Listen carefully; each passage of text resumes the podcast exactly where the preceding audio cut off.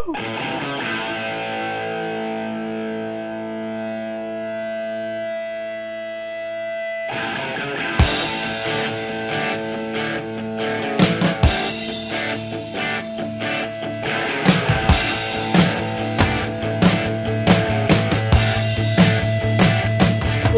ouvintes desocupados que insistem em ouvir essa fecalidade auditiva que existimos chamado de podcast. Meu nome é Estevão de Paula e a gente vai continuar essa bagaça que a gente fez semana passada, essa, essa, essa surubinha. Semana passada não, há 10 minutos atrás. É, tá, mas pros ouvintes foi semana passada, cara. Então foda-se. Foda-se. Estamos numa máquina do tempo, o tempo é relativo. Você sabe que a máquina do tempo morreu, né? Pra você, cara, falei. Agora você chamou a gente, estamos aqui. Aqui Sérgio falando. E só? O que mais? Vai, Eu sou o faz. e estamos de volta! Eu sou o Leandro para mais uma rodada aqui dos álbuns fundamentais, com algumas exceções nesse, pro- nesse programa. Cara, aí, Kaique, foi uma crítica direta a você, cara. Basicamente uma exceção. Basicamente uma exceção, mas vou provar porque ela não deve ser uma exceção. Então fala aí, Kaique. É minha apresentação? Não, cara, falta o Leandro.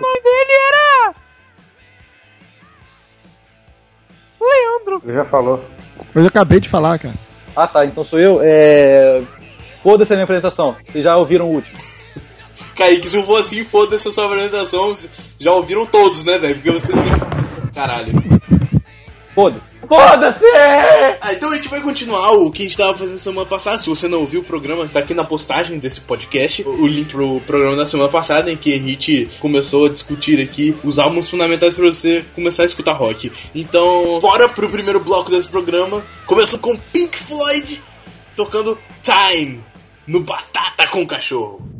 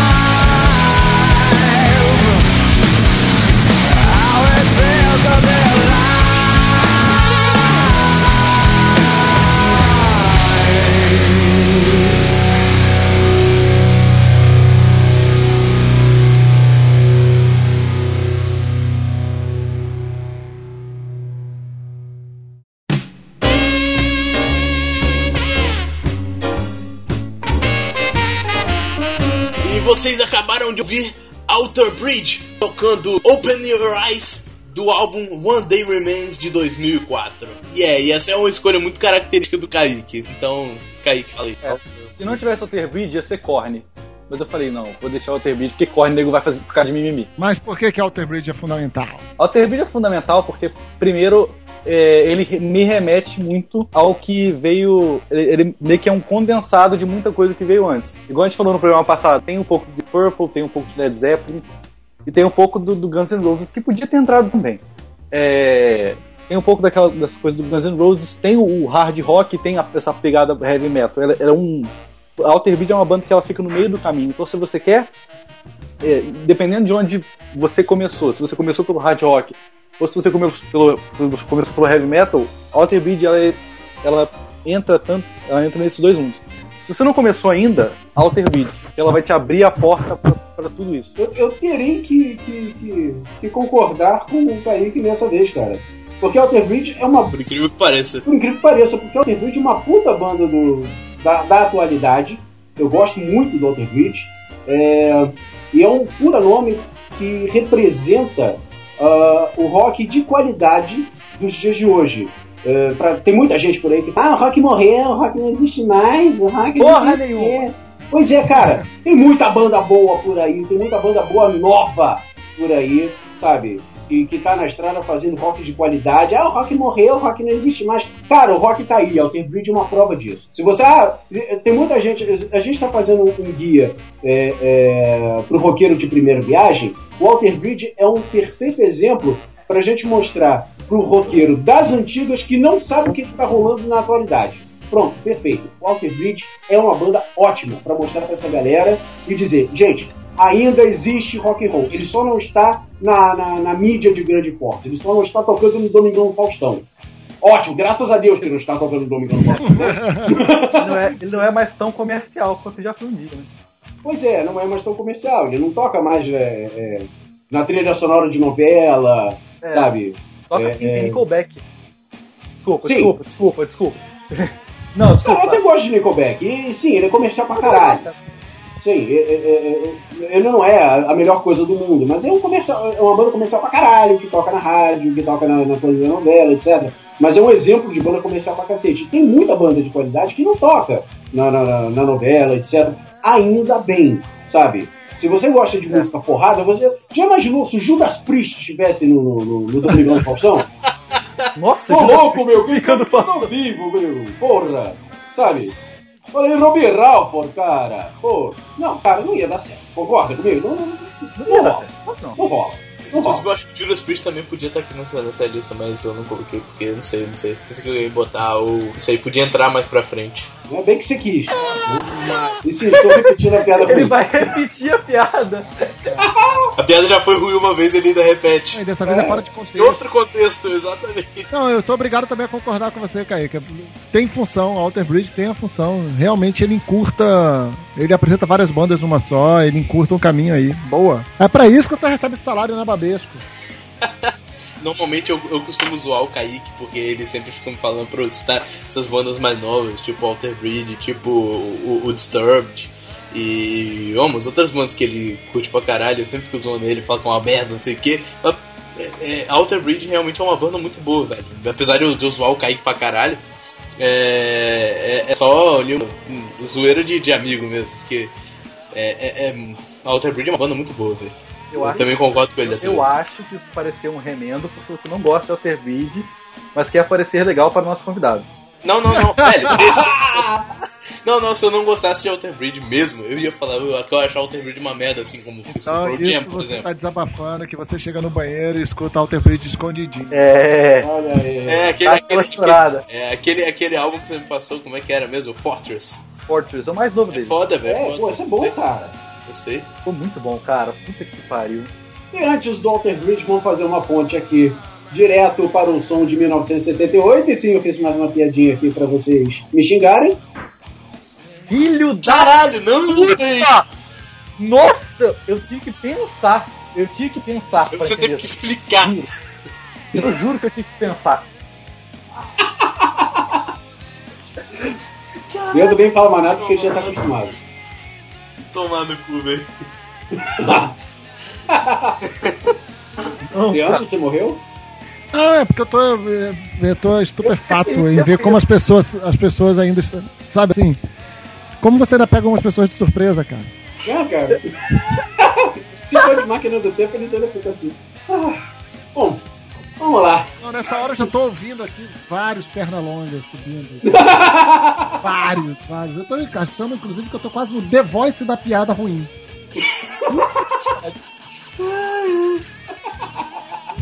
Não fala de The Voice. Tem, tem algumas pessoas boas no The Voice. Elas só não ganham. Nós ouvimos The Blues Brothers diretamente do Briefcase Full of Blues. Nós ouvimos o clássico Soul Man. Cara, The Blues Brothers, conhecido aqui no Brasil como Os Irmãos Os Cara de, cara de Pau, pau. né? Fantástico filme, um filme que fez a minha infância, um filme que fez o meu caráter. Agora isso explica muito sobre mim. Olha, eu- uma, ve uma vez eu, eu fui, eu fui tentar assistir. Faz, faz um tempo, vou, vou até assistir ele de novo. Fui tentar assistir os, os Irmãos Cara de Pau. E aí, depois que o cara demorou 10 minutos pra sair da cadeia, eu decidi assistir o filme. Ah, É, é porque a gente tá acostumado a ver o Stallone sair da cadeia, que ele sai em dois minutos e meio, né, cara? cara. Não apenas em dois ou três minutos, em dois minutos e meio. É o Stallone, né, cara? O outro MacGyver sai em meio. Cara, seguinte, por que, que eu escolhi Blues Brothers e por que, que esse disco específico, e não a trilha sonora do, do filme Irmãos Cara de Pau, é um disco essencial para você começar a curtir o rock and roll? Porque o disco inteiro é uma aula de música, cara. Tem de tudo ali, e tem uns grandes mestres ali, cara. É, é, pronto. É, o Leandro resumiu em uma frase o que eu queria explicar em cinco minutos. Mas é, é isso aí, tá? Mas, mas deixa eu Obrigado. tentar, Ele ia Deixa fazer eu duas tentar- piadas nesse meio tempo. é, deixa eu tentar é, é, desfiar isso um pouco mais, né? Deixa eu tentar. piadas, por favor. Sim. Aí você tá pedindo demais. Deixa eu tentar desfiar um pouco mais o que o Leandro condensou. Primeiro de tudo, Blues Brothers. O que, que era Blues Brothers antes do filme? Né?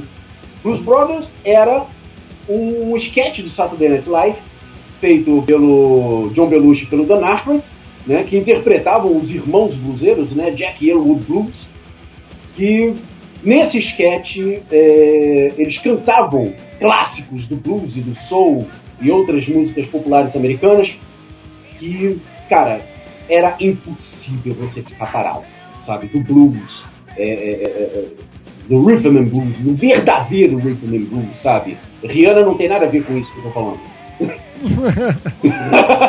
Mas Kanye West tem. O Kanye West é bom, o Kanye West tem. Ah, Kanye West tá no coração. Kanye West aqui, ó. Barulho de coração. Kanye West, tá aqui. Kanye West tá do lado, do lado, do lado esquerdo do peito. Na verdade, no meio, lado esquerdo. Kanye West é meio. Então, o- o- nossos queridos Blues Brothers, cara, fizeram tanto sucesso com esse negócio, tanto sucesso nessas, nessas que tá vendo live, que eles começaram a fazer show pelos Estados Unidos. É, é, é, com essa, Assim, assim como o Massacration. assim como o Massacration, como você chama. Porra, de novo! Né? Ele, ele, ele- gosta do, do, do, do, do Massacre. Enfim, os caras fizeram shows direto durante os anos, metade dos anos 70 pelos Estados Unidos que lotaram casas a rodo, sabe, com, com, com esse repertório de, de, de soul, de blues e etc. É, e um desses shows resultou nesse disco ao vivo que a gente ouviu agora, o Briefcase Full of Blues. Cara, que foi assim, rapou tudo que era Grammy naquele ano. Na boa, rapou tudo que era Grammy naquele ano. Isso a gente tá falando antes do filme, tá? O tal filme dos Irmãos Cara de Pau, que saiu em 1980, a gente tá falando do- de 1978. Dois, dias, dois anos antes que saiu o filme. Tá? O disco é simplesmente foda. Tá? É uma compilação, assim, é um repertório selecionado a dedo de tudo que é blues, é jazz e é, é- é soul, cantado por eles, e, e bluegrass, e country, etc.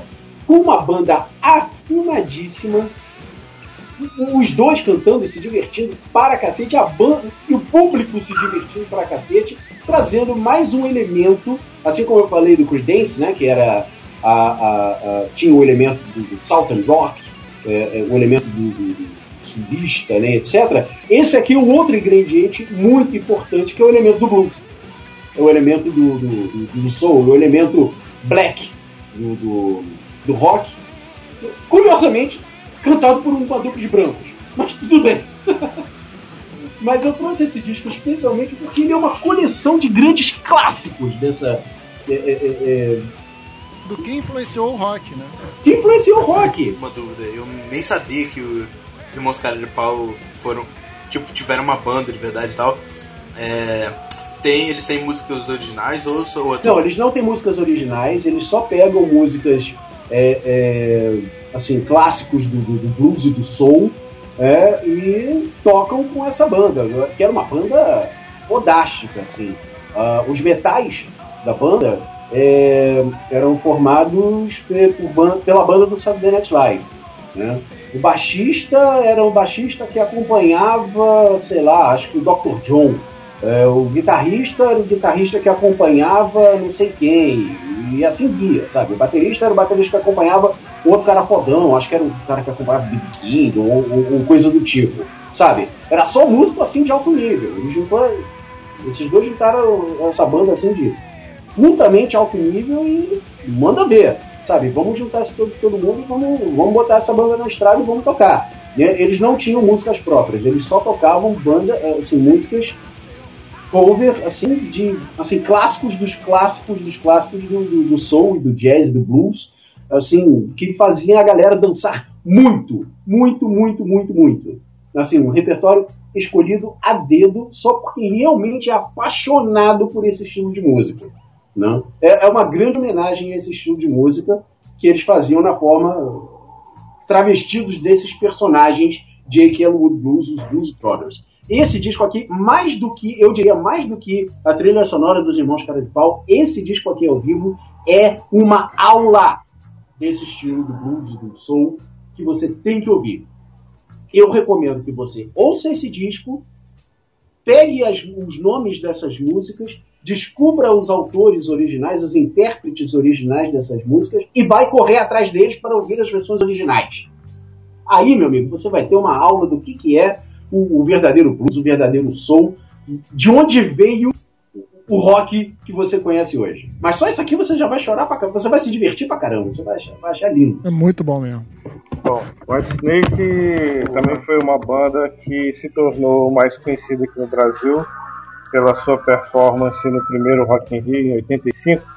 que Foi a primeira vez que eu ouvi falar dela. Esse disco que eu escolhi aqui, Slide é também um disco de transição para o White Snake, porque o White Snake teve, o White Snake foi uma banda inicialmente formada apenas para acompanhar o David Coverdale em sua carreira solo, depois que ele saiu do The Purple.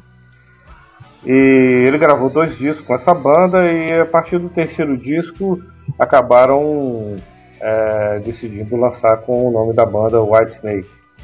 E a primeira formação era uma banda muito boa, com dois guitarristas, e eles tinham uma pegada mais bluesy, né? Da, do som deles. Era um hard rock mais calcado no blues.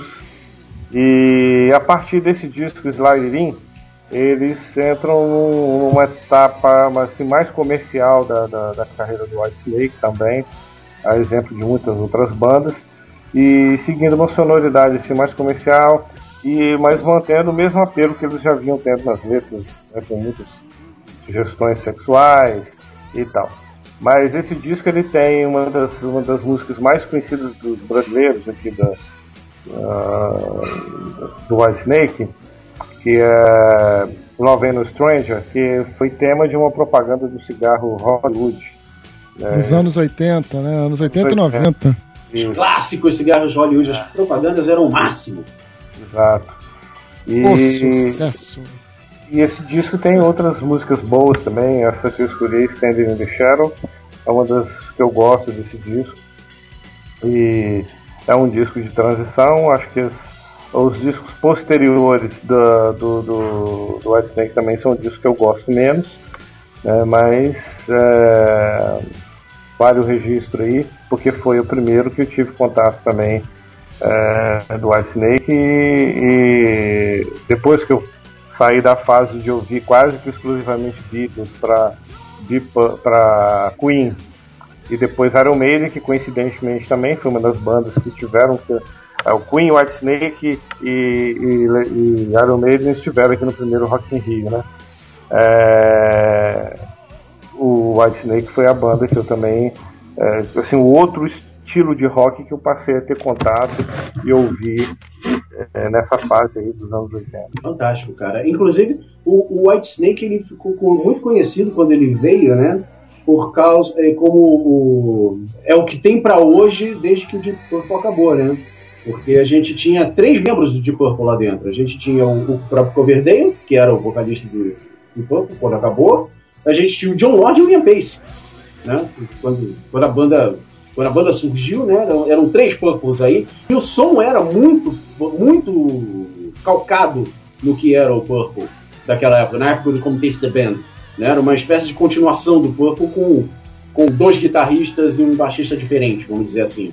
É, e eles realmente eles só foram mudando, né? Chegou nos anos 80, não sei o que aconteceu nos anos 80, que muita banda virou uma chave ali, cara, que muita banda de repente comercializou, embregou assim, embregueceu de, de uma hora pra outra, né? É, eu não sei se tem Rush ainda aí na lista pra tocar. Porque o. o eu assim, vou fazer um comentário aqui do Rush, porque eu li numa entrevista do, do Jet Li na, na revista Roadkill, em que ele dizia que no- nos anos 80 eles deram uma guinada no som deles. Sim. Tá Ah, a vendo? famosa fase dos teclados. Isso, deram uma guinada no som deles e, e essa guinada, assim, eu acho que ela meio que igualou o som do, do Rush àquilo que muitas outras bandas estavam fazendo no momento. Entre elas também o White Snake, aí tinham outras bandas aí como o Asia, o. o tinha uma Yes. outra banda que. O Yes também, o Europe. Assim, meio que deu uma, uma nivelada né, no, som dessas bandas. E ele falando, o- eu achei interessante o, o Jadili falando que eles perceberam que eles estavam fazendo coisas diferentes do que as outras bandas estavam fazendo. Eu achei muito estranho isso, porque é o seguinte, o, o Rush surgiu exatamente fazendo uma coisa que ninguém estava fazendo, quer dizer, um tipo de som completamente diferente, inovando, né? Criando uma coisa diferente. E aí, de repente, os caras falam, não, agora eu quero tocar igual todo mundo tá tocando. É, eu acho que estranho. eu, eu acho que o que aconteceu nos anos 80 e que eu acho até que é uma- é importante pro, pro rock mundial e principalmente pro rock brasileiro, os anos 80 ele é muito importante. Mas nas bandas que não eram, na verdade, em geral, nas bandas, eu acho que houve ali uma maturidade comercial negativa. Que, que é o que? Assim, óbvio, né? Os Beatles já tinham feito muito dinheiro, os Stones tinham feito muito dinheiro. Todo mundo, assim, todo mundo não, mas todo artista que fez grande sucesso nos anos eh, 60 e 70 já tinha levantado uma boa grana. né? Mas aí nos anos 80, o nego entendeu aqui- essas formas como fórmulas. Uhum. Então, assim, ó, vamos, as gravadoras podem ter chegado neste momento, estou especulando, sim. As gravadoras podem ter chegado nesse momento e ter batido a tecla da seguinte forma: ó, se não fizer isso, não vai ter sucesso. É. Se não repetir dessa forma, não vai adiantar, entendeu? Eu não gravo o teu disco se você não fizer disso. Principalmente com quem tava começando, assim. O Rush é uma outra história, porque o Rush já tinha carreira, né? E aí ele fazer a mudança é estranho. Agora, a banda que tava começando a ter que acatar a pressão da gravadora, numa época em que existia, aí diferente dos anos 70, diferente dos anos 60, em que existia concorrência para atender a juventude, cara, o nego acabou se vendendo. Na verdade, ele se vendeu pro sistema. Não, é- o que era engraçado, cara, é, é o, é o negócio da Isso é estética foda, dos cara. anos 80. Né? O problema foi a estética dos anos 80 que surgiu nessa época. O- o- os anos 80, ele surgiu assim como uma espécie de década de promessa de futuro. Né? O, o- o futuro dos Jetsons. O futuro Sim, sim, sim, é, em que a promessa de em que os anos 2000 estão perto, né? Em que muita coisa se falava assim de que o, o grande futuro científico está chegando, a década em que é, tudo era muito angular, tudo era muito geométrico, né? É, é, desde roupas e até veículo, a tendência do design da época era tudo muito geométrico, tudo muito robótico, né? Quando se falava de futuro nos anos 80, a coisa se falava muito de, de, de robótico, tudo muito cibernético, né? Então era tudo muito angular, tudo muito puro, tudo muito assim, é, é- é reto, né? E, e a música representava muito isso.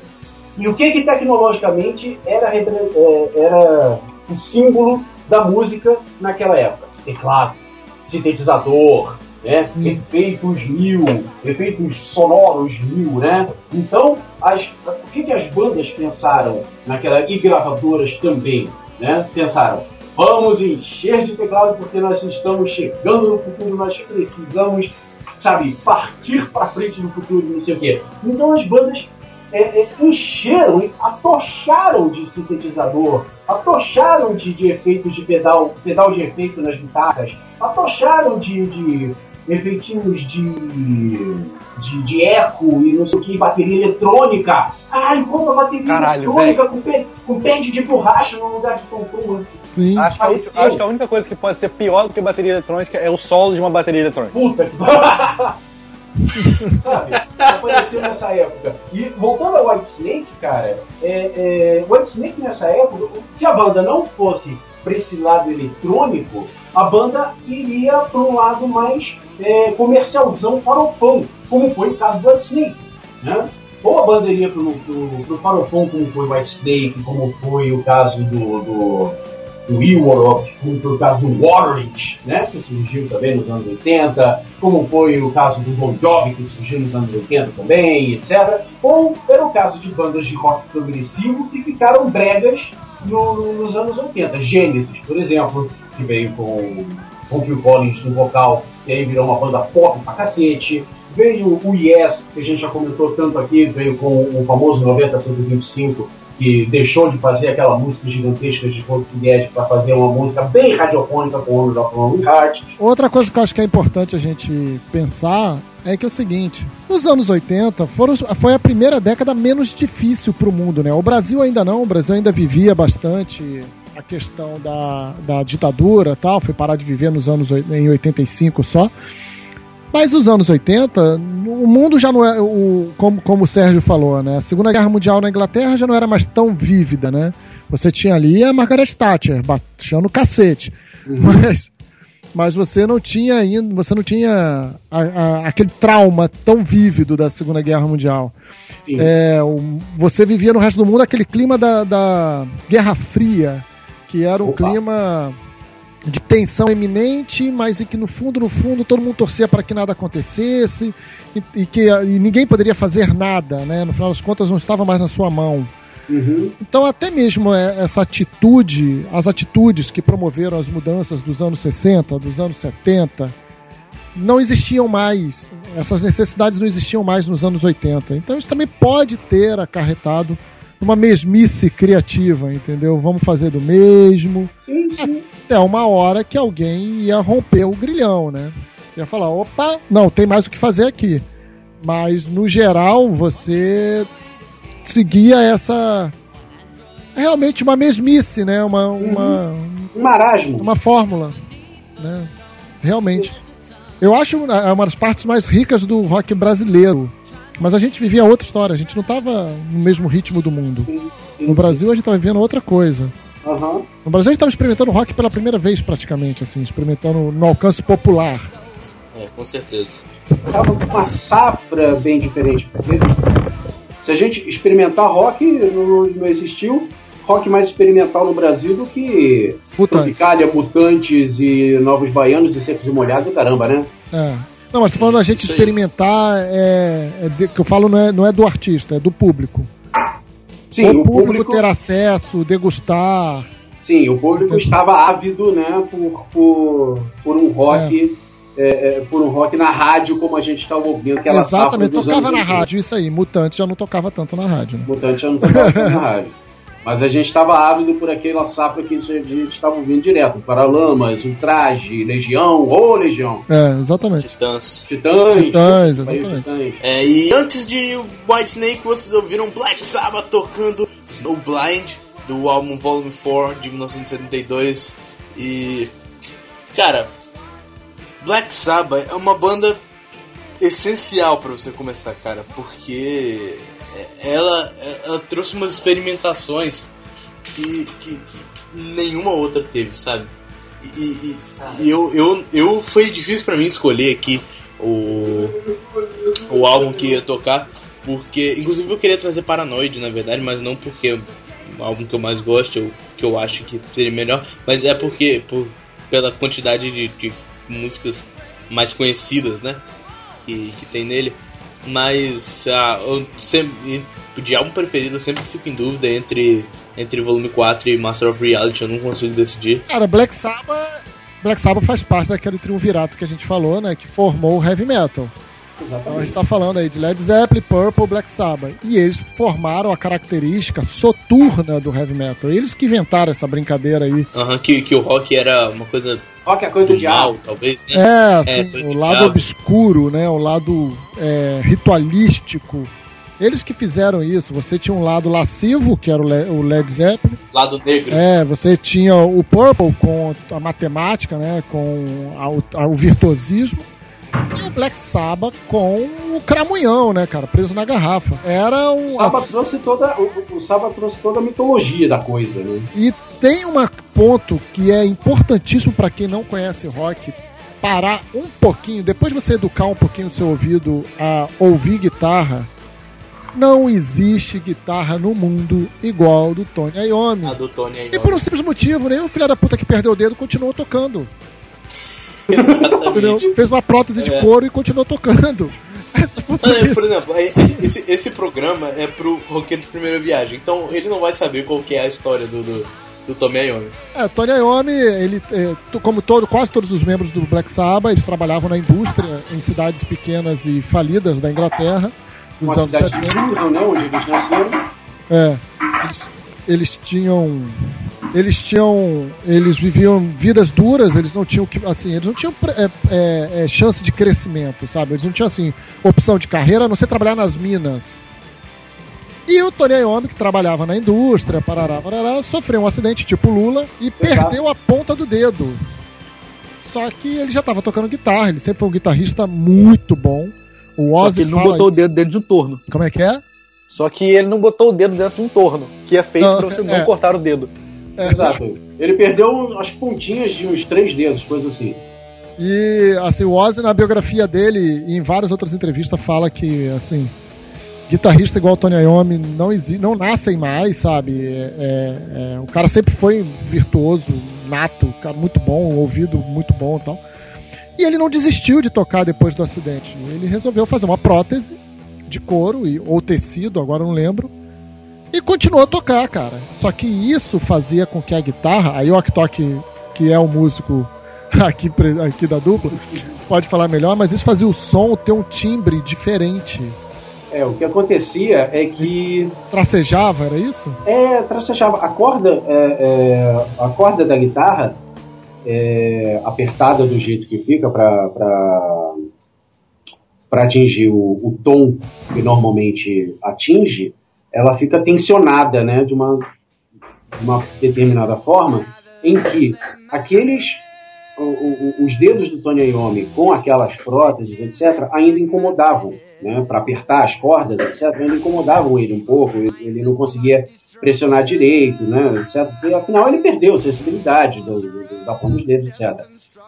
O que, que aconteceu? Ele resolveu, para incomodar um pouco menos o- os dedos dele e também para tentar ah, fa- compor mais de acordo com essa, com essa sonoridade, com, essa, com esse tema mais obscuro do, do- da banda, né? Já que eles resolveram fazer músicas eh, de acordo com esses temas de filme de terror, que era o Black Sabbath, ele pensou, eu vou diminuir o tom, ah, ah, descer a guitarra, um- a afinação da guitarra, acho que um tom, um tom um tom e meio, ou meio tom do tipo, né?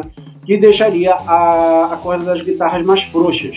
E assim, com a guitarra, com a corda da guitarra mais frouxa, ele ficaria mais confortável para ele tocar, né? Não, não, não doeria tanto ah, ah, os dedos, ponta dos dedos, né? Com essa, com essa prótese de, de, de couro, tipo um dedeiro, uma dedeira, né? Que ele colocou na ponta dos dedos, para ele poder apertar na- nas cordas. Só que o que ele não imaginou é que realmente esse, só o fato dele descer esse um tom, um tom e meio nas cordas, cara, aquilo deu um, uma encorpada assim, sabe, no, no- no- nas notas que ele tocava. Delícia de corpada. Exato, sabe? Imagina, imagina uma cerveja, sabe? Você toma uma cerveja normal. Uma cerveja com um tom e meio abaixo dá aquela, aquele amargo, assim, sabe? Assim, dá IPA aquele- Pale Ale. Exatamente, exatamente. A guitarra dele virou uma guitarra whale, sabe? Tum, sabe? Que desce assim, caralho. é bem por aí. e aí, cara, sabe, um dó numa guitarra normal, ok. Um dó numa guitarra um tom e meio abaixo é um dó. Puta que pariu, sabe? Um dó é um dó que chama o capeta.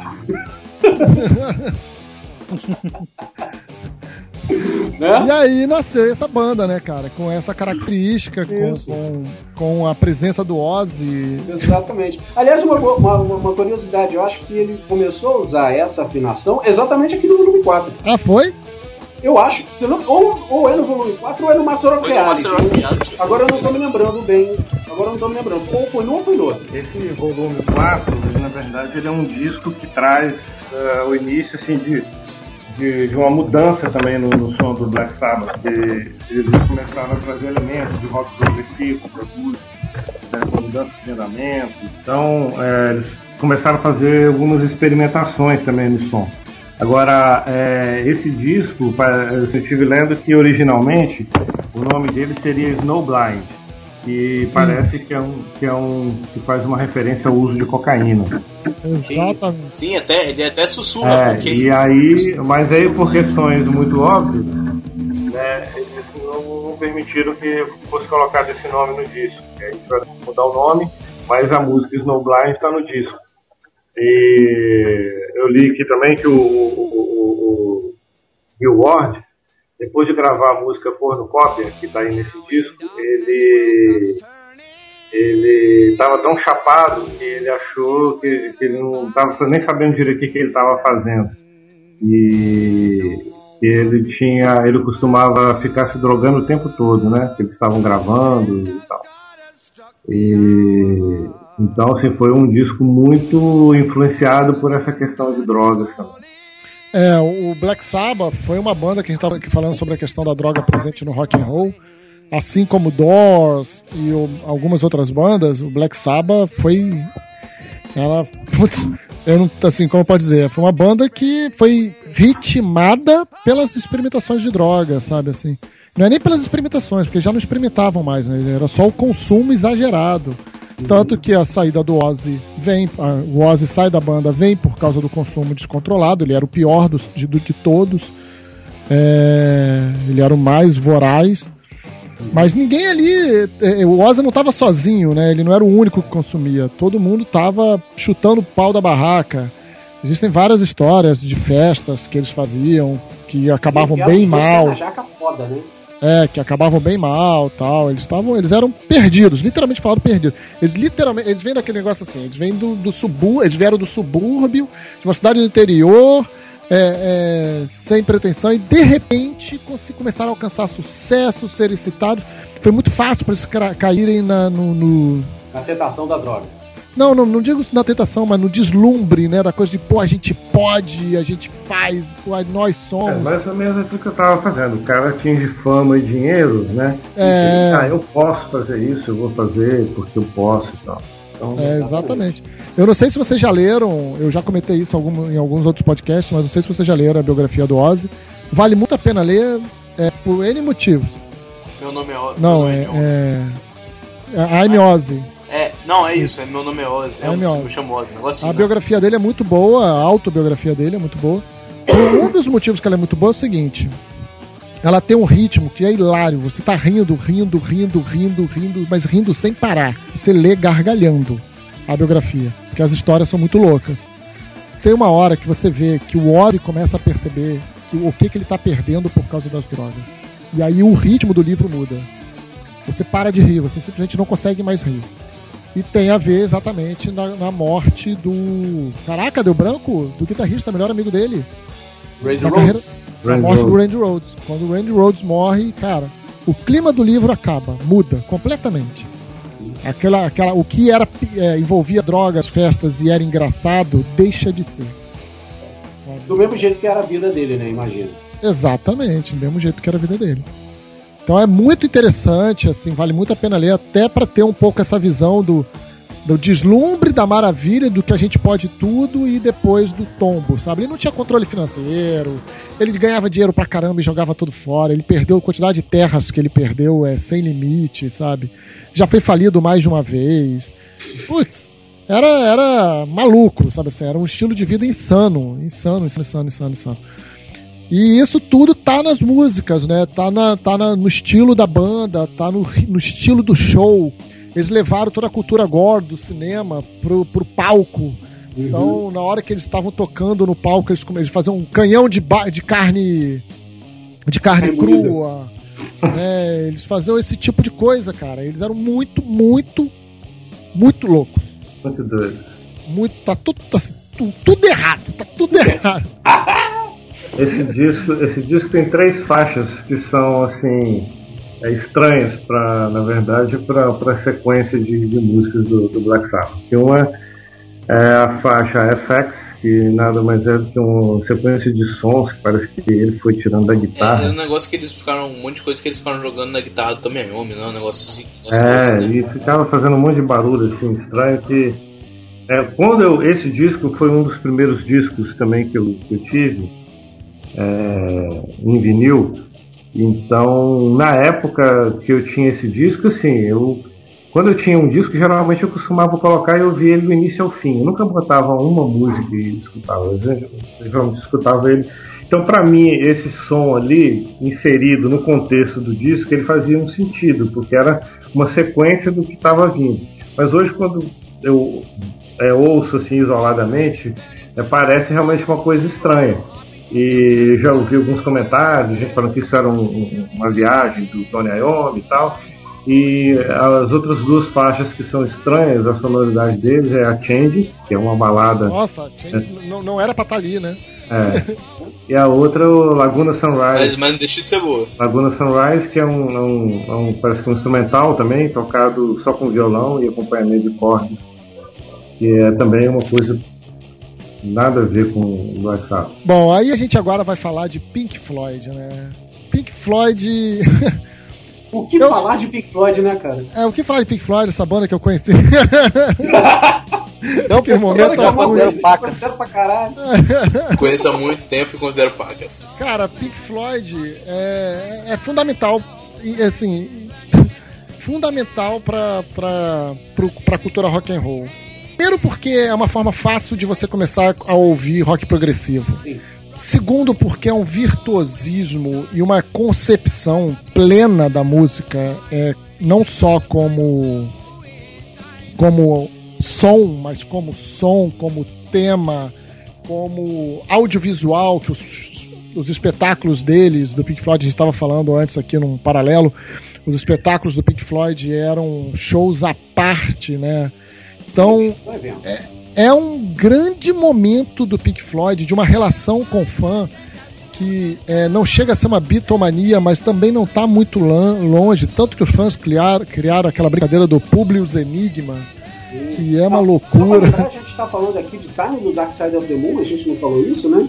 Ah, sim, é verdade, é verdade. É porque falou na abertura, né? Mas a gente ouviu, foi Time Dark Side of the Moon, o que pra mim é um dos outros bons álbuns pra se começar a ouvir Pink Floyd. Não, é o álbum pra começar a ouvir Pink Floyd. É, o primeiro porque o The Wall ele não vai te fazer bem na primeira Não vai, vez. não, não vai, não vai. The Wall você tem que ter um preparo espiritual. Eu acho estranho, o primeiro álbum que eu ouvi do Pink Floyd foi o The Wall. Isso explica é por isso que você ficou desse jeito. Ai, ai. Boa. Boa. Mas é um, é um. O The Wall é um álbum extremamente perturbador, né? Muito. E o Pink Floyd e o, o, já, o Dark Side of the Moon, ele é um álbum mais equilibrado. Ele ainda É, assim. o- O Dark Side of the Moon é o segundo na lista dos 200 discos definitivos do Rock and Roll Hall of Fame. Ah, é? Não sabia dessa não. Então pronto. Então, É, Então qual é o primeiro? Acabou. Qual é o primeiro? então encerra o meu caso. Rest My Case, né? Em primeiro lugar tá o Sgt. Peppers. Ah, Em tá. segundo lugar, Dark Side of the Moon. Pronto. Acabou. Pronto. Não vou falar mais nada. Não demais, não, chega. Quem, quem que vocês acham que tá em terceiro? É... Sei lá, Back in Black? Led Zeppelin? Thriller, do Michael Jackson. Jura? Eu ia falar como piada. Faz sentido. E quarto, e quarto tá o Led Zeppelin 4. Faz Eu sentido. ia falar faz como sentido. piada. Com piada. Eu ia falar zoando. Então tá. Tá bom. Cara, se você pensar que o Public Enemy tá no Rock and Roll, Rock and Roll Hall of Fame, faz sentido. Vamos lá. Então, Pink Floyd, Acabou é isso? Bom, eu, eu encerrei meu caso. Depois dessa do Sérgio, depois dessa informação do Sérgio. encerrei, vou ficar fazendo blá blá blá aqui. O cara é realmente é fundamental. Escute. Eu- é, essa Isso, vai atrás, pega aí o Dark Side of the Moon. essa música Time, pra mim, ela tem. é, Pra mim, esse é o solo de guitarra mais marcante todo rock and roll que eu conheço. É o solo dessa música Time. Eu acho que, assim, eu vejo o, o dueto guitarra baixo dela. É, pra, mim, é, um- é, eu tô, aí, eu, nesse ponto, eu acho que é um dos mais marcantes que eu já ouvi. Sabe? é, O dueto ali. O, o grande lance do, do, do, do Dark Side of the Moon pra mim é que ele é a, o tempero, assim, ele é o ponto certo de do encontro entre o progressivo, o psicodélico, o rock no nível comercial, sabe? É, porque existe o progressivo, o psicodélico, etc., no nível alto demais pro, pro, pro cara iniciante começar a ouvir. Por exemplo, a gente falou bastante de Yes no primeiro programa, estamos falando bastante hoje aqui, etc. Falamos bastante do, do, do 90 a 125 e do Close, do, do Close to the Edge. Por exemplo, eu nunca aconselharia um cara que está começando rock, está começando a ouvir rock agora, ouvir o Close to the Edge do, do Yes agora. Se você ouvisse aquilo agora, meu amigo, tu ia pegar aquele. Tu ia pegar a cabeça e enfiar na parede até sair sangue. Eu vou, que eu, eu vou, eu vou te, te quebrar de novo, igual eu fiz com, com o The Wall. O Close to the Edge também foi um dos primeiros álbuns que eu escutei, sabe? Sabia disso? Sérgio, que educação que você deu pra esse menino, você tá preocupado não, Sérgio? Tá vendo? só só Não, confia na minha não- teoria, cara. Viu? Virou podcaster. Viu? Meu pai nunca me empurrou nada, eu que fui atrás mesmo. Tá vendo? Se você não quer virar podcaster, não faça que nem você. Não faça. ah, Olha só, olha o resultado. Olha essa merda. Olha essa Olha merda. Olha o que que deu aí, ó. Tá vendo? Tá vendo o que que deu? Aí. Então, É isso que eu falo. sai. É isso que sai. É isso que sai. Olha aí. Né? Então, gente, não faça, é, sabe, close to the edge. Não você- siga, não siga os meus passos. Não siga o espaço dele. Não, não siga o espaço dele. É, é- é altamente é, desrecomendado. Desrecomendado. é muito perigoso, cara. É muito perigoso. Olha só, você pode, Você pode ficar acabar não gostando. Você pode ficar gosteiro. Olha só que Você perigo. pode acabar igual, a mim, igual, igual a mim, que é, que é pior ainda. É, ou amigo dele. Olha, olha só que perigo. Né? Então, Na verdade, o, o- esse álbum também, Dark Side of the Moon, ele, ele assim, realmente ele é um, considerado um álbum bastante equilibrado e praticamente é, depois dele eles ainda fizeram o Wish You Were Here, né? que delícia, Richard Gere. Que também Acho é que o Animals veio antes dele, né? sim. Que é uma, que é outro, outra Mas, delícia não, é, mas aí, não, eu acho que o Wish You Were Here foi antes do, do Animal. O Animal o veio antes. depois Não, tô falando. Ah, tá, tá.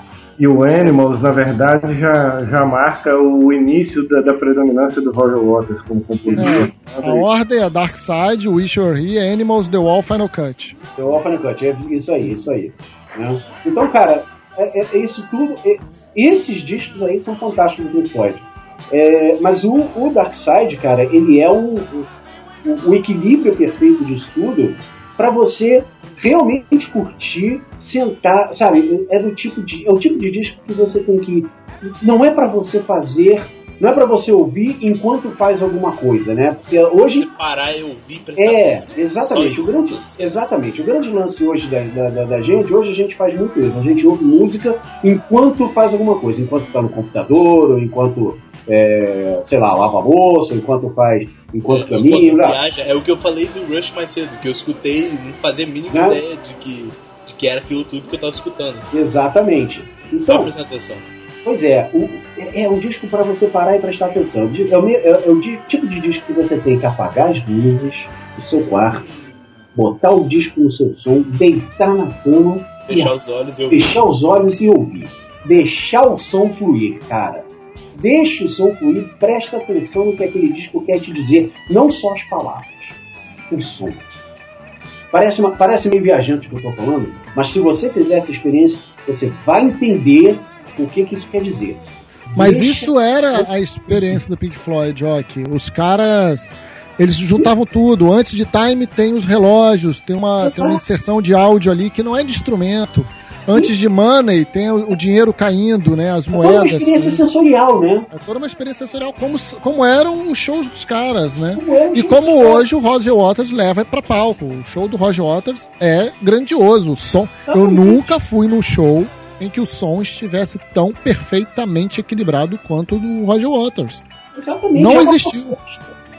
né? O disco é uma proposta. Então, atenda essa proposta. Experimente atender essa proposta. Faça. Vai, vai por mim. Vale muito a pena atender essa proposta, cara. Vai. Vai. E aí você vai entender por que, que o Dark Side of the Moon está em segundo lugar nos 200 discos mais fodas do Rock and Roll Hall of Fame. Bom, agora depois que a gente está relaxado, curtindo essa proposta sensorial de Dark Side of the Moon, etc., tem uma surpresa para vocês. Né? surpresa. Tem uma surpresa pra vocês. Imagina qual é a surpresa, amigo. Temos que gritar Surprise, you're dead! Com Faith No More! Aqui no Batata com Cachorro!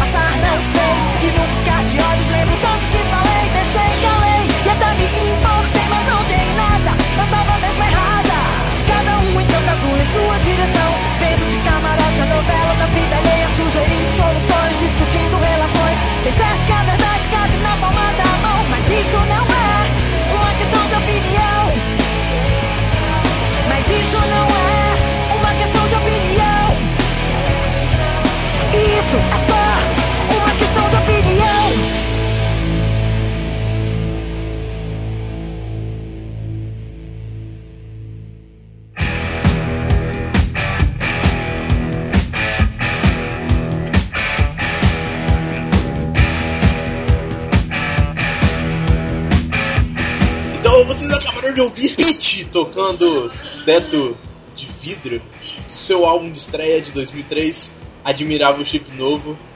É. eu- É admirável. A pior música, a pior, a pior. É admirável que alguém tenha escolhido isso. Eu, eu estou surpreso até agora. E eu vou escolher por quê? E eu vou, vou explicar por quê. Vocês estão querendo iniciar uma pessoa no rock botando o Pink Floyd no ouvido dela direto, assim.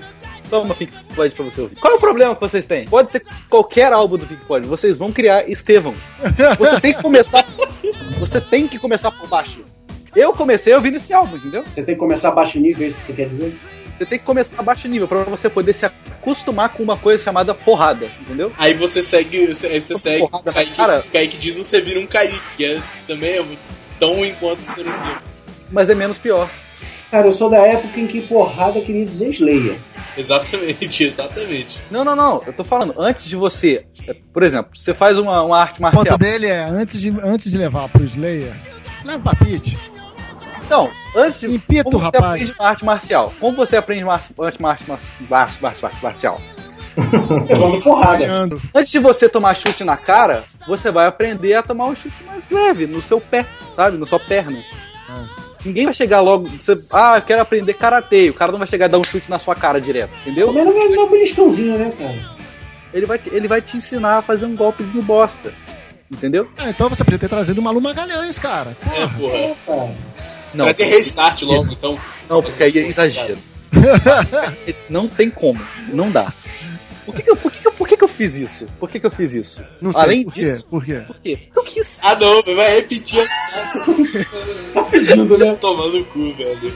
Não, Sem comentários sobre Você isso. gosta tanto de Kiss assim, cara? Toca logo a porra do Kiss aqui, caralho. É melhor que a Peach. Não, não, não. Presta atenção. Presta atenção. Presta atenção. Presta atenção aqui. Foco, foco. Foca em mim, foca em mim. Eu, eu acho necessário. Porque a, a gente tá. A gente. você- A gente. Eu até eu acho absurdo que eu tenha colocado o Hit. Mas por que, que eu coloquei? Porque a gente Ah, aqui. eu, eu entendi A gente já ponto. tem Vamos o falar da outra música. de rock. A gente já É tem o a gente já costume de entendeu o que isso rock. quer dizer, a gente não tem nenhum comentário a dizer sobre o Pitch, a gente pode ir pra próxima música logo. É, vamos falar de Rush. Vamos falar o quê? Vamos falar as coisas boas, gente? Vamos, vamos falar da nova falar de Tech Pix. Vamos falar de Tech Tão bom quanto pintar com o Lux Colo. Então vamos falar de coisa boa, gente. Vamos lá pra 2007, vamos falar de Rush, finalmente. A melhor banda do mundo, de todos os tempos. Essa é a verdade que move o universo. Essa é a razão do mundo existir. E quem não concorda comigo tem uma vida cinza de merda. É isso aí. Eu estava com saudade de fazer essa pregação aqui. E pronto, falei. Falou, valeu. É isso aí. Ui. Peraí, peraí, eu vou contar um segredo aqui. O Kaique não gosta de Rush. Ah, claro, ele botou pitch aqui, porra. Mas que manda? Que manda? Como é que, como é que o cara vai. Não, Eu velho. não disse que eu gosto de pitch, cara. Eu não gosto. Eu acho Então por que que você não botou? Porque as pessoas elas têm que aprender o básico antes. Porque eu comecei ouvindo pitch, entendeu? Cara, É aquela, sei. história, é aquela história de hoje em dia eu gosto de uma coisa que eu não gostava. Hoje em dia eu não gosto mais de uma coisa que eu gostava antes, entendeu? Eu acho que É, deu é. certo pra mim. Deu, cer deu certo pra mim e pode dar certo pra outras pessoas. Velho, não, não, não. Não, Não, pode dar, pode dar. Vamos na teoria, pode dar. Pode dar certo. não tá. Pode dar certo. Ah, enfim, faz tudo. Tudo pode, tudo é válido, vai. O amor é livre, cara. O amor é livre. Enfim, faz o que você quiser. aqui. Se você quiser também. Ou você enche a cabeça de drogas e vai ouvir Pink Floyd direto. Não precisa. Porque, porque a música do Pink Floyd substitui as drogas. Exatamente. Mas voltando a falar de Rush aqui, eu resolvi dar uma inovada, porque eu estou de saco cheio de tudo que é, é- é lugar aí de música. Quando vai falar de Rush, vai falar de Tom Sawyer, vai falar de Simpson Z, vai falar de Red Barcheta, vai falar de Moving Pictures. Puta que pariu, cara. Rush não é só Moving Pictures, caralho. Rush tem mais coisa. Rush não Tem uma é. cacetada de álbum aí. Exatamente, Rush não é a musiquinha do MacGyver. Puta que pariu. Mentira, é assim. Cambada de filha. Tá, tá vendo? Cala a boca aí, o cara que trouxe a Peach. Então, então, se você diz. Rock and roll que de ótima Rush- qualidade, recomendo muito. se você diz que Rush é a musiquinha do MacGyver, pra tomar no seu cu, tá? Isso eu estou falando com todo carinho. Pra você Bom? aprender e ir pro caminho certo. Exatamente, para você aprender o caminho certo. Eu trouxe então um, um som mais recente do Rush para mostrar que Rush ainda é uma banda do caralho de boa. Eu trouxe Far Cry do disco Snakes and Arrows de 2007 para mostrar que ainda nos anos 2000, os caras mandam um som bom pra caralho, porque se você, depois de ouvir uma introdução dessa, meu amigo, se você não fica arrepiado de ouvir um som desse, cara, você não, você não, você não tem sangue no, no, nas veias. Desculpa, mas você não tem sangue nas veias depois de ouvir uma introdução dessa do caralho, cara. Tá? E Rush, Rush é bom assim. Rush é o tipo de banda que, por incrível que pareça, tem fases diferentes, mas cada fase tem uma peculiaridade do caramba. E a fase atual, e essa já aí já é uma particularidade toda minha, uma opinião totalmente própria, tá? particular. A fase atual do Rush é a minha preferida. Tem muita gente que gosta de mais da fase progressivona, que é exatamente a fase do A Power to Kings até a fase do Movie Pictures, que é a fase mais popular deles. Que é a fase que tem Close to the Heart, é a fase que tem Finish to Radio, é a fase do Tom Sawyer, do Y é, do The Trees, etc. A fase que eu mais gosto do Rush é a atual, que é a fase que tem o Snakes and Arrows, é a fase que tem esse último disco agora, o, o, o Angels, cara, que é uma obra-prima é, e é e, e tem músicas muito, muito palatáveis. Muito palatáveis. Para quem está começando a, a, a, curtir rock hoje, é, tudo bem, você pode não conhecer os clássicos do Rush, é, é, que são exatamente dessa fase que eu falei agora, né? Do, do, do, dos anos 70 o, até 80, né? Dos oito primeiros discos, vamos dizer assim. Mas eu acho que é um bom começo de Rush você curtir agora, pegar primeiro essa fase atual, para depois você pegar os primeiros discos. É, é, é, um caminho inverso, é um caminho meio controverso de se dizer, sim, mas do jeito que eles estão, do jeito que estão as músicas deles hoje, é, se você é um cara que hoje está curtindo mais as bandas atuais, se você é um cara que hoje curte mais essas bandas é, tipo Queens of Stone Age, uh, Arctic Monkeys, uh, Franz Ferdinand, etc., e tem um, algum preconceito com bandas mais antigas, cara, você vai se surpreender tanto com o Rush, com o que o Rush anda fazendo hoje em dia, você vai se você vai ficar maluco em querer saber o que, que eles faziam antes. E aí, cara, não tem jeito. Você vai ficar impressionado e aí você não vai mais querer sair desse mundo Rush maníaco. É, pra mim, uma das músicas mais fodas do Rush tá nesse disco aí, que é o Maligno Narcissus, que eu tava falando antes de gravar. Que é uma música completamente instrumental. Uhum. Velho, tem uma, pegada de baixo tão foda, velho. Olha, seguindo o raciocínio pitch, estilo pitch de ser, Ah, o raciocínio E do aí? Kaique, eu concordo com o Kaique, cara. Eu acho o Rush um pouco avançado pra uma primeira apresentação. Não deixam de ser. Não é, deixam não é de ruim. ser deuses na Terra. Pelo contrário, ruim não. Eles estão Não. entre os deuses na Terra. é? Eles estão entre os deuses na Terra. É, Assim, mas eles não deixam de ser isso, mas eu acho realmente um conhecimento avançado, assim, quase hermético. Pro, pro, pro nível médio. Não, não pro É, nível não, não, não pro nível baixo, pro nível introdutório, pra introdução. Não, não, sim, eu tô dizendo, é- ele, ele seria pro nível É médio. por isso que eu tô sugerindo a, a fase mais atual, porque a fase mais atual é mais palatável. Entendi, entendi. Eu, eu, fico, eu fico com medo, assim. Eu não, eu não fiz esse comentário em relação ao Black Sabbath que fala do mal, do demônio, do cramunhão. Ou Mas no você caso, fica com medo do Rush. mas eu fico preocupado com o Rush. Você fica com medo de três nerds. Exatamente. É, né, cara? Gravou a cara do Newport. Ele é feio pra caralho. Ô! É de dar medo aquilo ali, cara. Aquilo ali não. não- é de Deus, não, né? Demônio. Não, e na boa, se existe um psicopata que é um menino com a faca, é o Alex Lifson.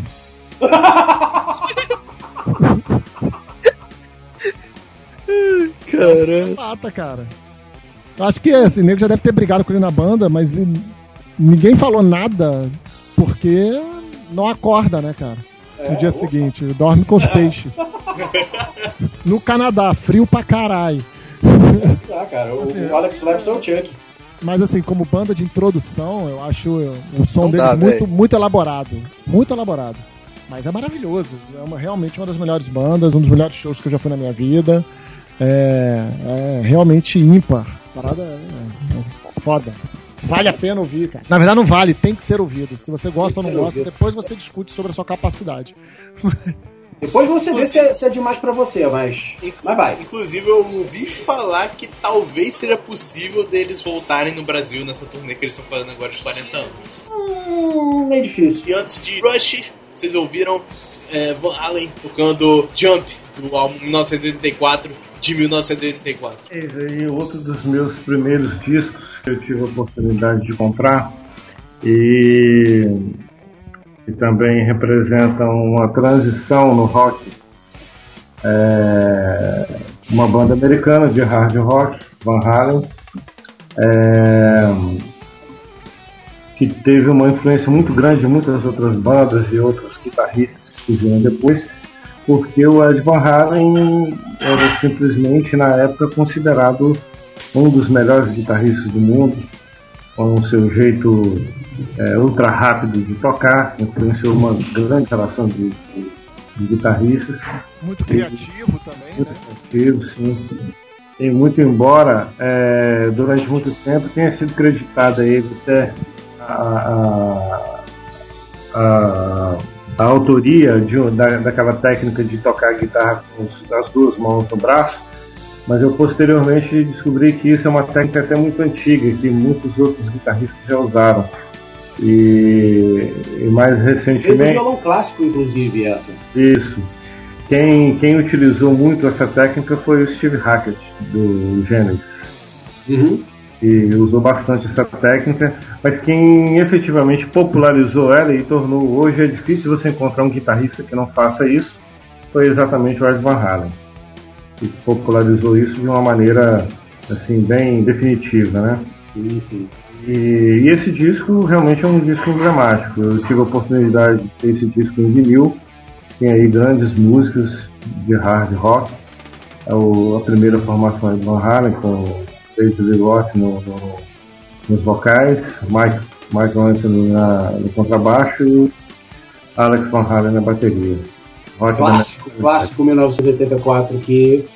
Pô, foi. Acho que foi o maior sucesso aí na, na, na era. Na era Lee Roth, né? É, acho que foi o disco mais vendido deles. Uhum. Foi outra mais? música também que foi é, elemento de comercial. Jump. Foi, foi comercial de Hollywood também.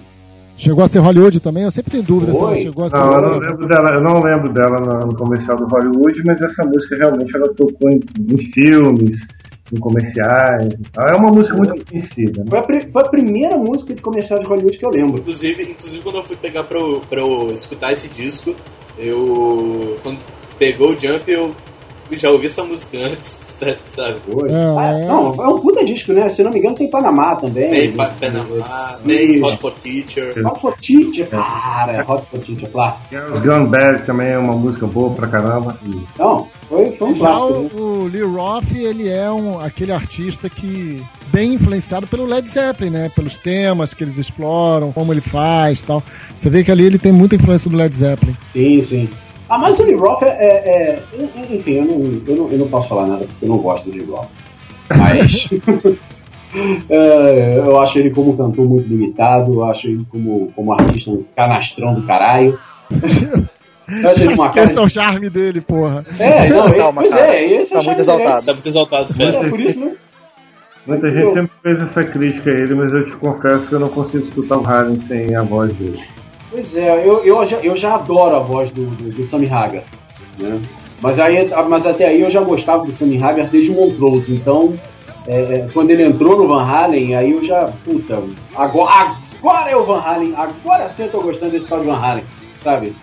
Eu sou putinha do Van Halen, eu gosto dos dois, não tem brigas. eu entendo o papel do, do David Lee Roth ser canastrão, acho que é, é a brincadeira dele é essa, entendeu? É, é, eu não sei. Mas pra mim É sempre o tinha alguma coisa dele. estranha. Esse é o a gente-. Eu entendo, eu entendo, eu entendo. É, é, é um frontman é, é extremamente divertido, né, cara? Pega os clipes da, da, da época dele, que era uma piada, cara. O próprio clipe de Hot Potite, o clipe de Pretty Woman, cara, é uma piada É. divertido, né?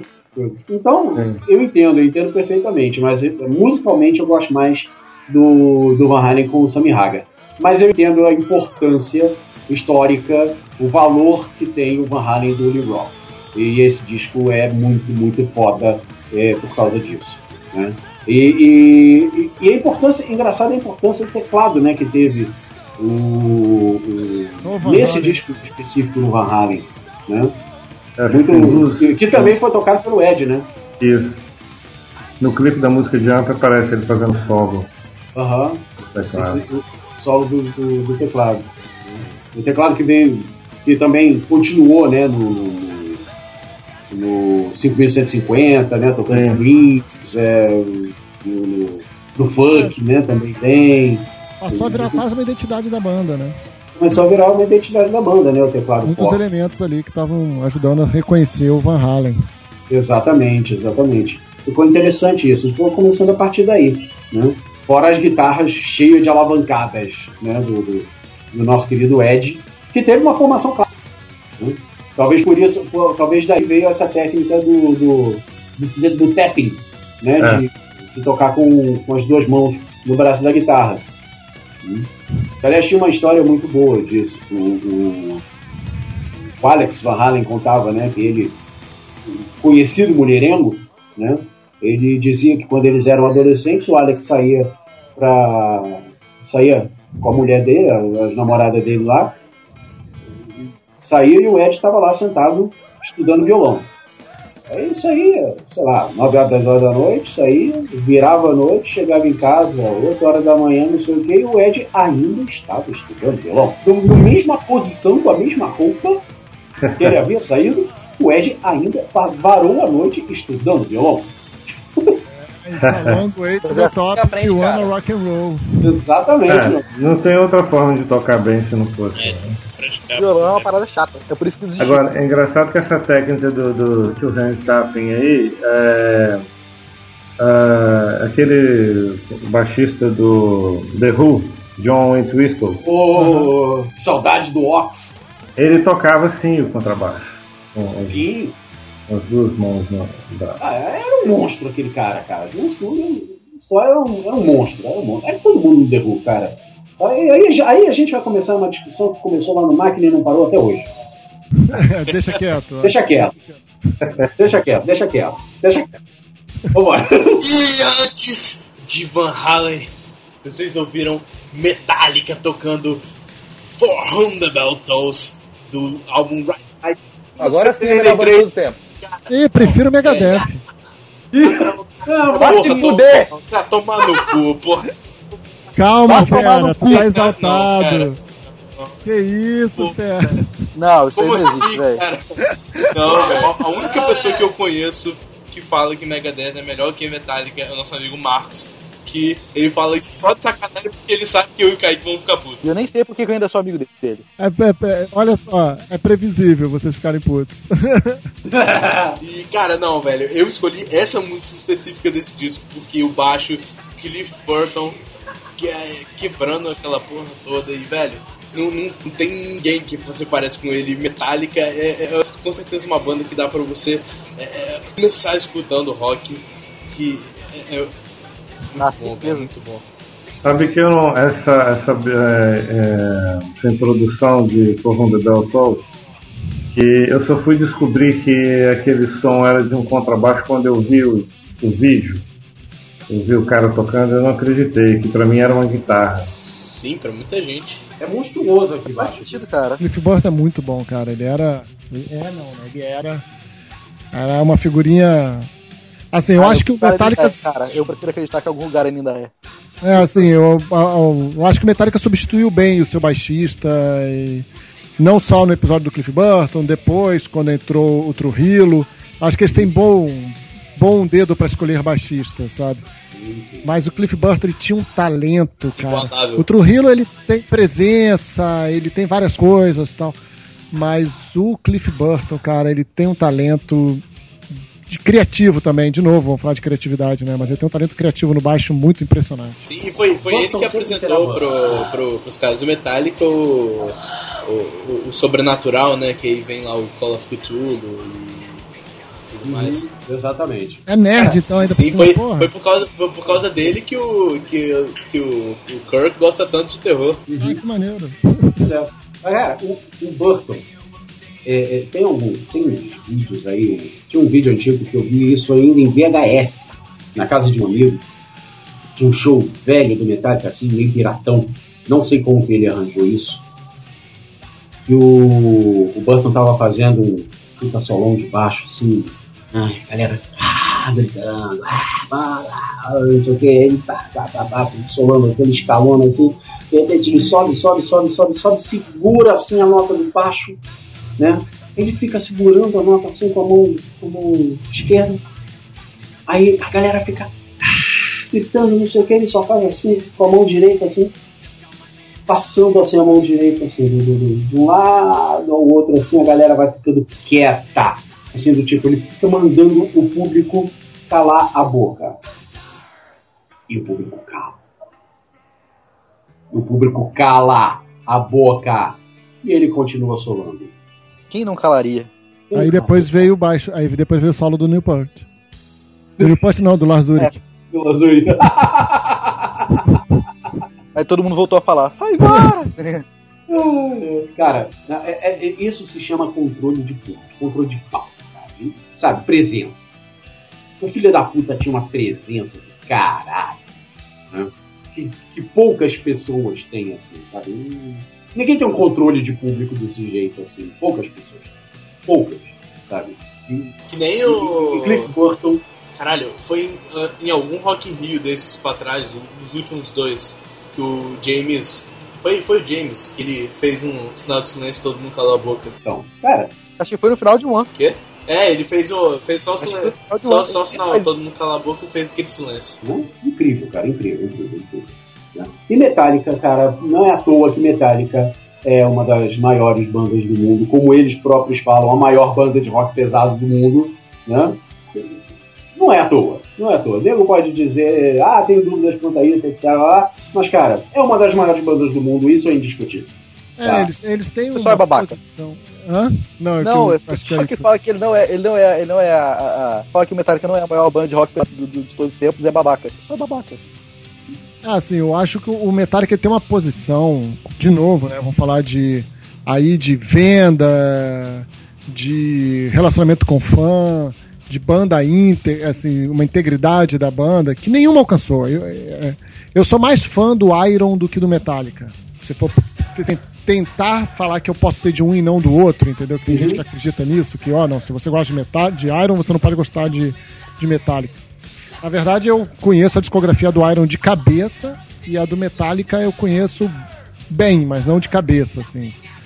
É, o mas eu sei, eu tenho que reconhecer, cara, que o Metallica, ele, ele, é mais, ele é mais completo, como ele mantém todo o poder dele nas duas cabeças ali, Lars Ulrich e do James Hetfield. Cara, saiu, morreu o Cliff Burton, saiu o Jason Statham, eles foram substituídos. É? Jason Newsted. Jason É, Jason Statham. Newsted. Cara, Jason Statham não. Porra. É, Jason Newsted é o ator. vai, vai, vai explodir caminhão. Saiu, Jason. Saiu ali e tal, todo mundo, e eles continuaram, e continuaram mantendo o mesmo tipo de som, sabe? Mantiveram a integridade, mantiveram o estilo, mantiveram tudo. Eles conseguiram fazer uma parada muito boa. Eles variaram, ah, não, eles fizeram as merdas deles com. Com com. load, reload, etc. com load reload e tal. Velho, load, Eles reload. fizeram a é, merda deles com é, load reload, mas eles não tiveram um momento, por exemplo, tipo Blaze Bailey na história deles. Ah, não, pelo amor de Deus. Sabe? Eles não tiveram um momento Blaze Bailey na história deles. E Sim, isso sim. faz com que os fãs reclamem do Load Reload, reclamem do Lulu. Caralho, Mas não abandona, Lulu é, não é ouvindo. é uma bosta tão grande, velho. Mas o Lulu não é deles, né, cara? O Lulu é do Lou Reed. Não, o Lulu é deles também. Não, não, não. não. É, Não, você pode dividir a culpa, mas a culpa é é deles também. Não, eu prefiro jogar a culpa no Lou Reed, sabe? Chega. Eu também, também. Eu prefiro jogar a culpa toda no Lou Reed. Eu, eu, eu, me lembro, eu me lembro até hoje. Tá. que- Eu me lembro Não até hoje. que um dia- essa que um dia meu primo essa. chegou aqui em casa e que ele, ele tava morando em casa por um tempinho, que tava, que tava se mudando lá, as coisas lá dele. Aí tava morando aqui em casa um tempo, ele chegou em casa no dia da faculdade e falou pra mim. É, hoje saiu um álbum novo do Metallica. Aí eu, sério? Aí ele, aham. Aí a gente foi ouvir. E cara, foi uma decepção, velho. Você não tem noção. Tão grande, mas tão grande. Ah, cara, Mas é, volto a dizer, né? Não era um álbum do Metallica, era um álbum Reed com Metallica como banda convidada. É, mas para assim, para quem tá cur- pra quem tá querendo começar a ouvir rock e gosta da linha pesada que é e acha que vai gostar da linha pesada, Acho que tá na hora de, de, de, de partir pra drogas pesadas. É, vai pro Metallica, cara, escuta Metallica, escuta Black Sabbath, escuta essa galera, Vai bem, cara. né? Você tá- vai e bem. vai pro Ride Lightning, né, cara? Começa no Ride Lightning. Lá, Ride Light está entre Não, os eu acho que. Eu acho que Metallica, eu acho que Metallica dá pra ouvir na ordem. Dá pra ouvir pela ordem. Cara, eu gosto do Kill Em All, mas eu admito que ele é tosco. Sim, é verdade. É tosco. Exatamente. O, o meu, favorito é Eu o admito. Lightning, mas eu, eu gosto de todos. Eu admito que o Kill Em All é tosco. Se você pegar, se você nunca ouviu Metallica e pegar o primeiro, cara, pra ouvir, você pode É, torcer o nariz. No, no Kill Em All, o, o, Ja- o- o James não canta, velho. Ele só, grita igual um maluco. No É, Kill Em All, vale lembrar, vale lembrar que no Kill Em All, a maior a grande parte das músicas originalmente era cantada pelo pelo Dave Mustaine. Então o James ele teve que manter esse mesmo ritmo, É verdade. esse- essa porrada, essa coisa muito, muito, muito, muito rápida, extremamente acelerada. Uhum. E ao- ah, acho que são cinco músicas, se não me engano, do, do Kill Em All que tem composição, tem no- nos créditos a composição do Dave Mustaine. Até no, até Então, no, no Red Lightning e- tem umas que também tem o Dave Mustaine nos créditos. Sim, e o baixo não é do, do Cliff Burton também. É do- Não é totalmente composto pelo Cliff Burton. Roma Govern. Tom McGovern. É, a- então as músicas elas não têm esse estilo que vem depois com Ride the Lightning. É, eu acho que justamente pelo Ride the Lightning ter sido composto e lançado logo em seguida ao Kill Em All, é justamente por isso que eu acho que o, o Master of Puppets é um pouquinho melhor do que o Ride the Lightning, porque eles estão mais entrosados. Uhum. Porque eles estão há mais tempo, estão compondo juntos há mais tempo. E acho que é por isso que o corpo da- de uma música do do Master of Puppets ele é um pouco melhor do que o corpo, a composição de uma música do Ride. Faz Embora o sentido. Burton arrase no baixo no Ride. Sim. Faz todo sentido isso que você tá falando, sim. Mas eu tenho um carinho tão especial pelo Red Também. Lightning, cara, não sei. Algumas músicas Lightning. preferidas pra mim dessa fase antiga estão no Red Lightning, no Red Lightning, sabe? Como a Eu faixa adoro- título. Eu Fala aí, adoro o Leandro. Ride the Light, eu acho assim, realmente é, é o grande álbum deles, na minha opinião, está entre os grandes álbuns dele. Uhum. Eu não sei se você. Outro dia aqui em casa você comentou da época em que eu desenhei na minha calça o, o símbolo do Metallica e tal. Aham. Que era o símbolo do Ride Lightning, com os raios caindo pelas pernas e tal. Sim, cara, sim, sim, aquilo sim. era. Aquele álbum era pra explodir cabeça, cara. Aquele Com álbum, certeza, cara. aquele álbum era Agora, cara, muito. Death vem daí. É, From the Bell Tolls vem daí. Fate to Black. É, puta, cara. To Black. É a melhor música Que do pariu. Não, não, pra, intro, não, não, É não, pra introduzir alguém ao rock, você coloca o Fate to Black. Vai ouvir aí, vai. Vamos, você quer ouvir Metallica? Ouve Fate to Black aí. O Fate Black. Pronto. Black é realmente a melhor música do Metallica, na minha opinião. Ganha, do, ganha de One, né? Qualquer, qualquer uma ganha de one, velho. Tá, a ligação tá ruim, não te ouvi. Desculpa, tá entrando no túnel? Tá Antônio. Alô? Alô? Alô? Alô? Você tá na linha? Então vamos passar pra próxima. Eu desliguei o Kaique de propósito de novo, só de sacanagem. Alô? Alô? Sai do túnel, Kaique? Alô? Vocês estão na linha? Sim! Bom, e aí a gente ouviu, cara, a coisa mais anos 90 dessa lista toda aqui. E não adianta vir com Pure Jam, não adianta vir com nada disso, cara, porque nada é tão anos 90 do que estava acontecendo em 1989 com Surprise, You're Dead, do Faith No More, o proje maior projeto do insano Mike Patton. Cara, Faith No More, pra mim, ele é fundamental pra quem quer começar a ouvir rock, porque ele deveria ser proibido. Certeza. Então, como ele deveria ser proibido, ele passa a ser fundamental. Você tem que ouvir. Tudo que é proibido passa a ser obrigatório. Que- o que, que aconteceu ali? Exatamente. Tudo que eles estavam. Tudo que a gente tinha aprendido com os anos 70, com os anos 80, fazendo heavy metal, não sei o que tal.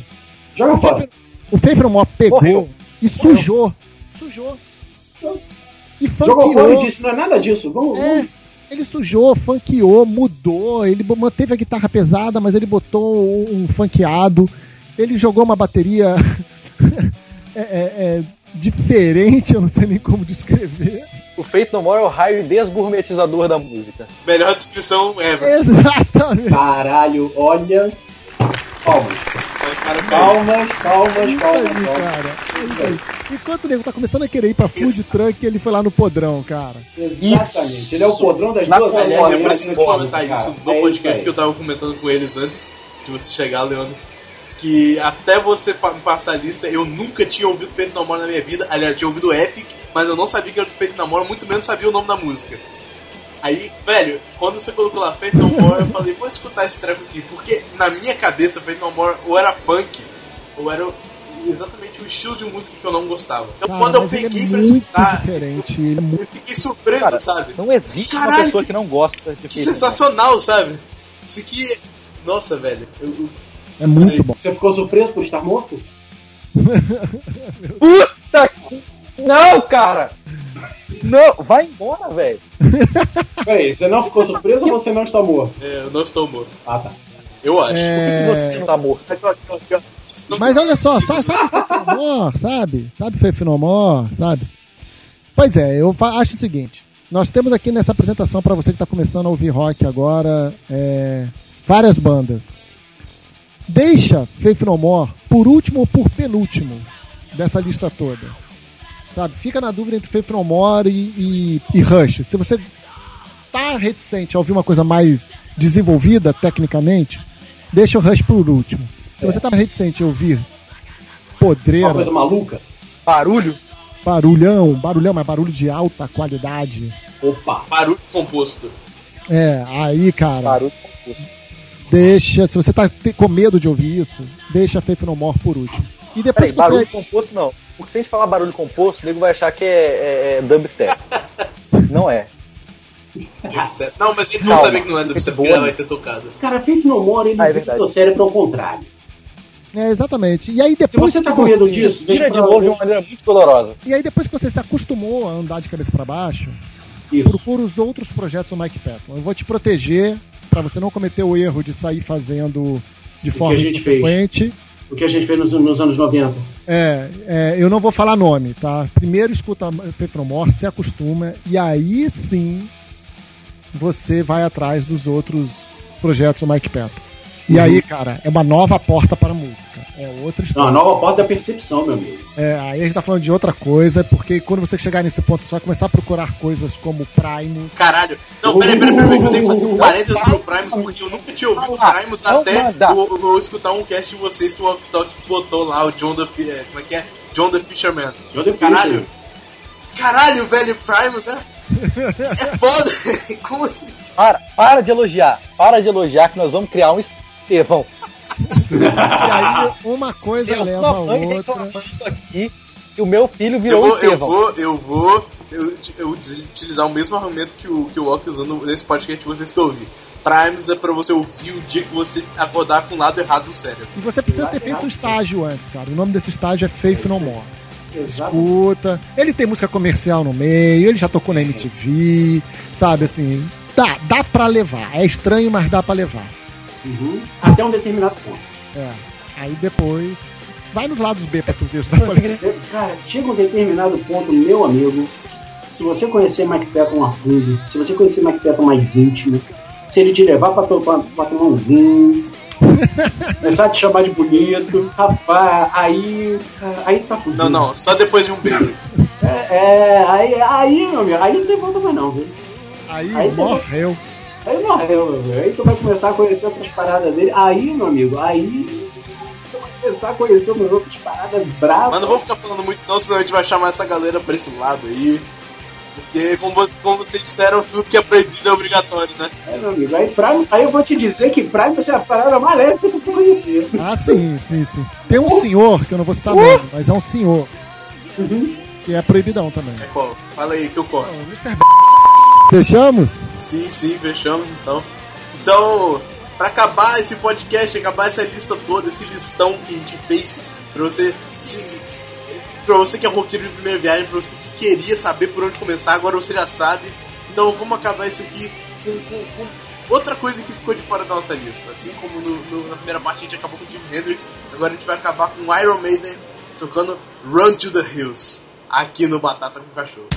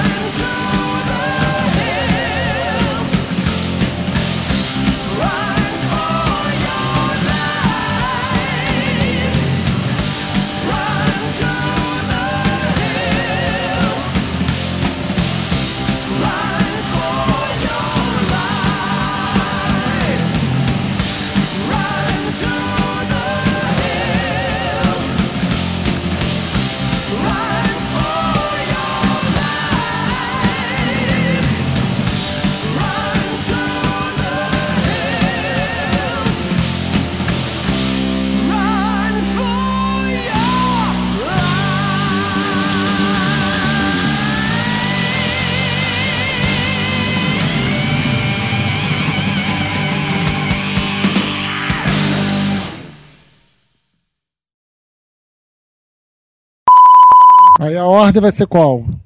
Pete. começa com. É, de trás Isso aí. Pete, Fica de boa, fica de boa aí.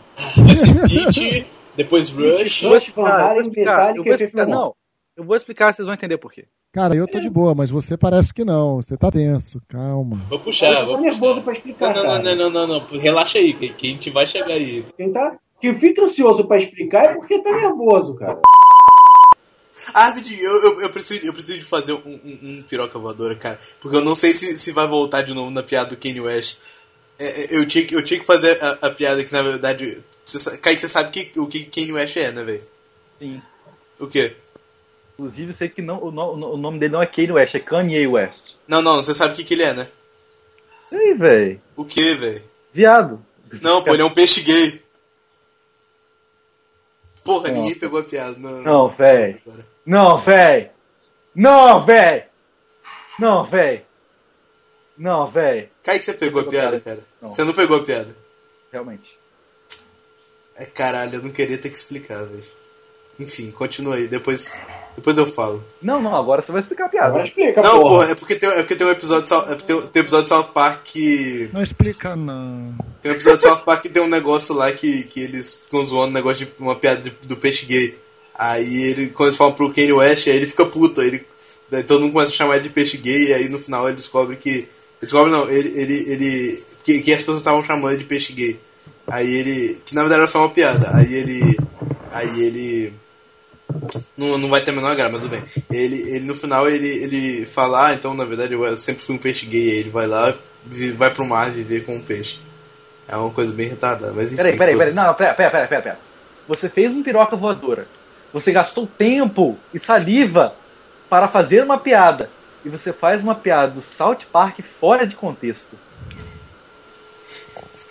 Kaique, o barulho ficar revoltadinho, velho. Bora Eu continuar eu estou a ponto de pedir para o, o, o, o Ok fazer uma piada.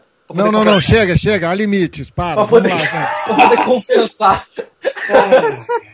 Deixa Olha o foco, olha o foco. Voltando aqui dos jogos. Né? Cara, voltando aqui pro, pro, pro show dos caras. Pera aí, deixa o Kaique acabar de rir, velho. Deixa eu acabar de rir, peraí. Tá, parei. Tá, foda-se, vai, vai, vai, continua. É qual? Fala aí que eu corto. Não, é o Mr. Bengal. Não, opa, não, xiii.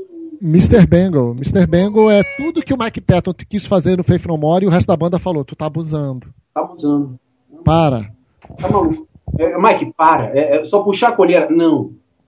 Mike, não, para. Chega. Vou ouvir, vou ouvir. Não, não faz isso. Mas é proibido, é proibidão. É proibidão, cara. Ó, a culpa É, já, já tô no nível que dá pra ouvir, dá pra ouvir. Ah, criança. Depois eu me desculpo com você.